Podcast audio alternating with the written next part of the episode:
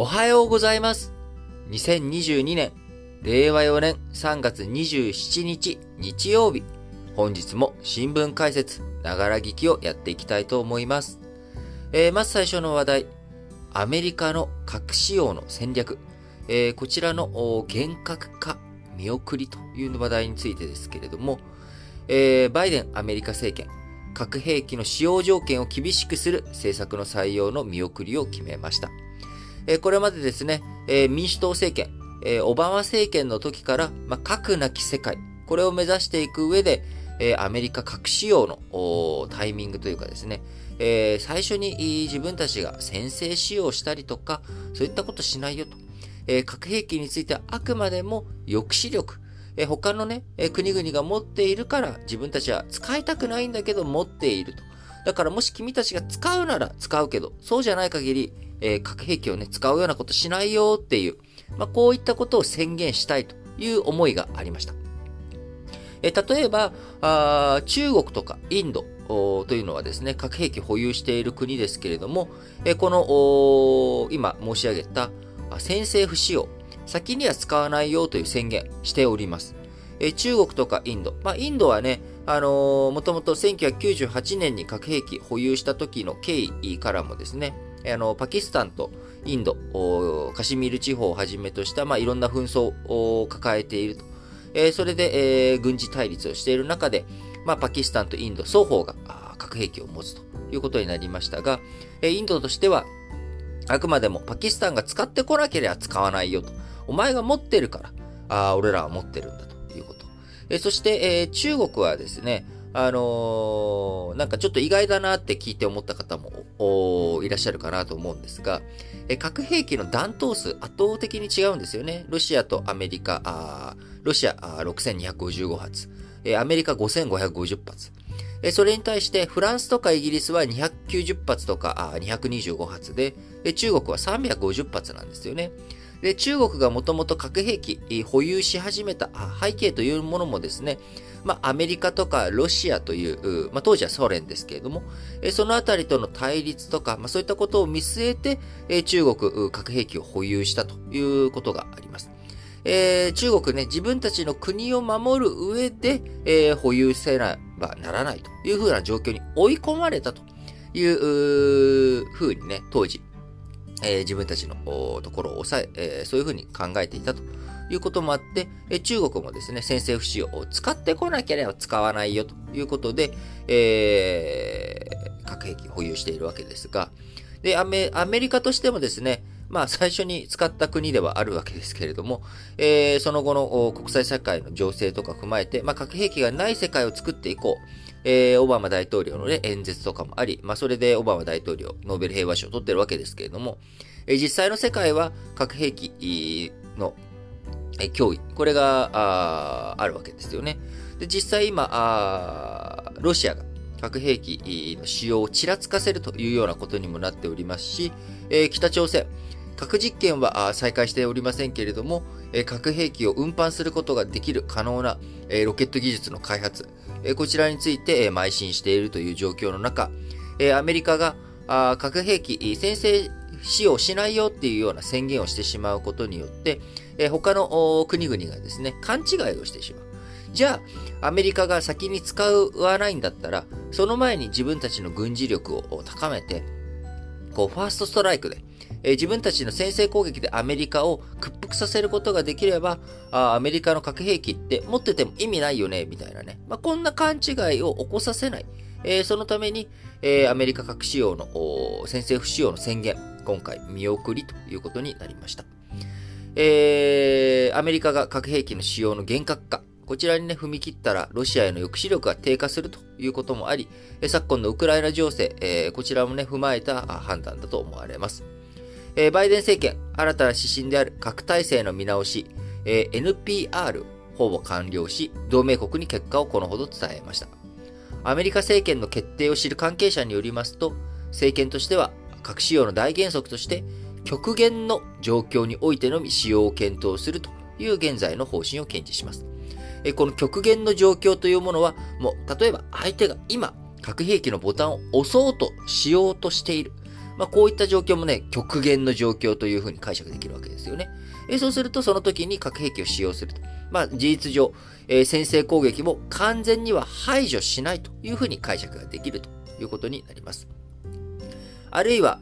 核兵器だけでなく、生物、化学兵器、今ね、サリンを使うんじゃないか、みたいなことをウクライナで、えー、ロシアが使うんじゃないかっていうことも懸念されておりますが、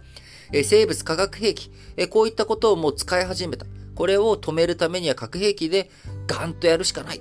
例えばね、まあ、こんな判断で核兵器を使うということも、えー、選択肢に、今あ、の、アメリカのね、極限の状況においてのみ使用を検討するということに関しては、まあ、こういった状況でも使えうるということになります。えー、核使用の厳格化断念したのはロシアによるウクライナ侵攻背景にあると見え、えー、まあね、背景にあるでしょうね。えー、ロシアのプーチン大統領、2月末、核兵器を扱う部隊に対して高度な警戒態勢に入るよう命じたということで、まあ、この状況の中、あバイデン大統領、えー、2020年の大統領選挙で公約とし、核軍縮を訴える与党民主党のリベラル派で支持が広がっていた、えー、核使用の厳格化、えー、こちらがね、えー、今回見送りということになりました。えー、そういったね、核威嚇、核兵器の使用の緊張感、今あ、世界的に高まっているという状況ですけれども、えー、日本3月26日、岸田文雄首相とアメリカの大使、えー、ラーム・エマニュエルさん、えー、この二人で昨日3月26日に、えー、広島市の平和記念公園を訪れました。日本、アメリカが揃って核兵器の使用に懸念を示し、核兵器でウクライナを威嚇するロシアに警告したという状況です。え、中国や北朝鮮も核戦力拡充に動いている中、核攻撃への抑止力をどう高めていくのかが重要になるということですが、日本とアメリカの結束、こちらをね、示した今回の広島訪問かなと思います。えこちらね、非常に異例な訪問というふうに言うことができます。一つ目、ラーム・エマニュエルさん。今年1月下旬に来日したばかりで、えー、米国の駐日大使、着任後早期に首相と共に被爆地に足を運ぶというのは異例な状況です。えー、というのもですね、まあ、あのこれは日本からしたら、まあ、憤慨者の話ではあるんですけれども、えー、アメリカの退役軍人、えアメリカの、こう、選挙とかのね、えー、すごくパワーを持っている一つの団体として、退役軍人という人たちがいます。えー、その軍人にとっては、やっぱり、えー、勝ったっていうこと、えー、自分たちがね、えー、勝利したっていうのは非常に大切な、まあ、勲章、証の一つなわけですよね。えー、これ、俺がやってやったんだぜと。えー、この前第二次世界大戦、俺らは勝ったんだぜという、まあ、その一つの象徴として、えー、その原爆を取り扱って、そういうふうに見ている人たちもいるわけです。なので、えー、民主党政権としては、まあ、あのー、核兵器使わないっていう方向とかね、えー、核なき世界っていう理念の中で、え、被爆地である広島とか長崎に対する申し訳ないなっていう気持ち、これのね、表明というもの、あるいは日本に、えー、ごめんねっていう感じにしていくのが、なかなか政治的にやりづらいというものもあるわけです。えー、なので、2016年にオバマ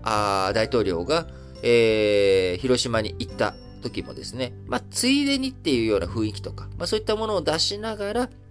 あの、その時 G7 のサミットの議長国だったんでね、日本。で、オバマ大統領も、まあ、そこをどういうふうに行くのかっていうところ、すごく苦慮したわけです。で、えー、アメリカの大使としても、ね、いろんな、そのアメリカの大使が、えー、赴任するためには、選挙はいらないんだけれども、あの、議会での上院での承認というものが必要だったわけですよね。えこういったものを受けたりとかしていく。そしてラーム・エマニュエル氏自体は政治家でね、選挙に過去何度も出て勝利したりとかっていう中、あの、なかなか、あこの、そういうセンシティブな部分でもあるわけです。えー、なのでなんかいろんな諸般の状況を整理して、行ったぜっていう状況ではなく、まあ今、まあもちろん初版の状況は考慮した上で言ってるわけですが、1月下旬に来日して2ヶ月足らず、2ヶ月ちょっとで、えー、早々に行ってしまっている。ということ。これはね、非常に異例。えー、このね、今、核問題に取り組むアメリカの姿勢というものを非常に強く示しているものだなというふうに思います。えー、そして、えー、そういったアメリカの異例さに歩調を合わせるように、日本も、えー、米国の駐日大使に首相が共に、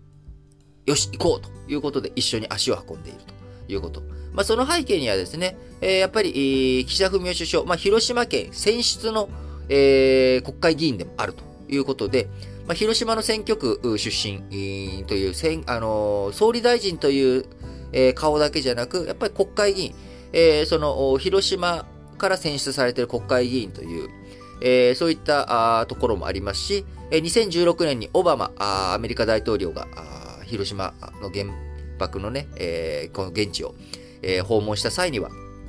こう岸田文雄首相、当時、外務大臣として、えー、アテンドしたということ。で、まあ、あの、首相、英語ペラペラなんでね、あのー、まあ、よっしゃ、俺が一緒にアテンドしたるわっていうことでついていったってことですが、いや、この精力的なあ岸田文雄首相のね、動き、僕はこれは非常に、こう、なんでしょう、評価しております。なかなか国内のね、政治で何をやっても、検討してますとか、まあそういったことばっか言ってて、こう、なんか、いまいち、だな、みたいな空気があったりとかしますが、やっぱりこと外交に関してはですね、この前のインド、カンボジア、ベルギー、そしてこの広島訪問もま外交の一環ですからね、ラーム・エマニュエルさんと一緒に行ってと。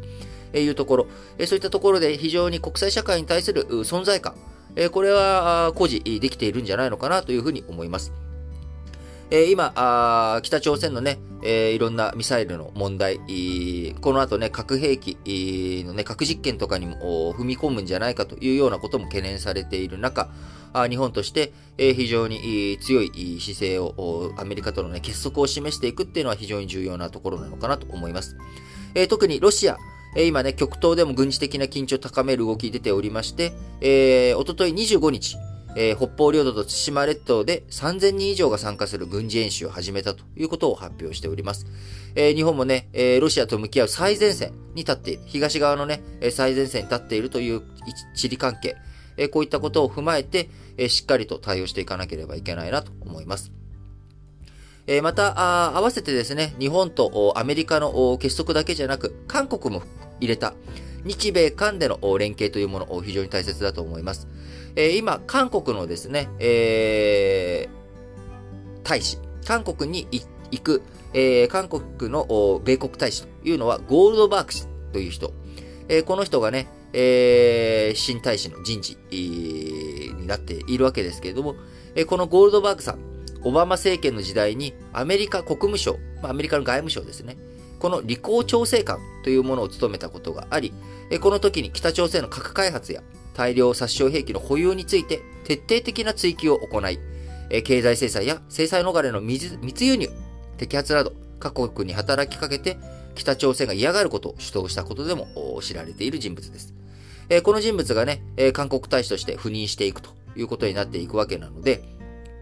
え、韓国のね、え、中、中間、え、アメリカ大使、えー、この辺とのね、連携とか、あもうね、ラーム・エマニュエルさん、しっかりと取っていくでしょうし、えー、日本としても、あのー、日本政府としても、韓国、こちらとどういうふうに向き合っていくのか。ユン・ソクヨルさん、新しくね、えー、大統領も変わっていく、5月に変わっていくタイミングで、日米韓、しっかりと連携体制をとって、北朝鮮、中国、ロシアというものにね、対峙していく、えー、体制をしっかりと整えていってほしいなと強く思います。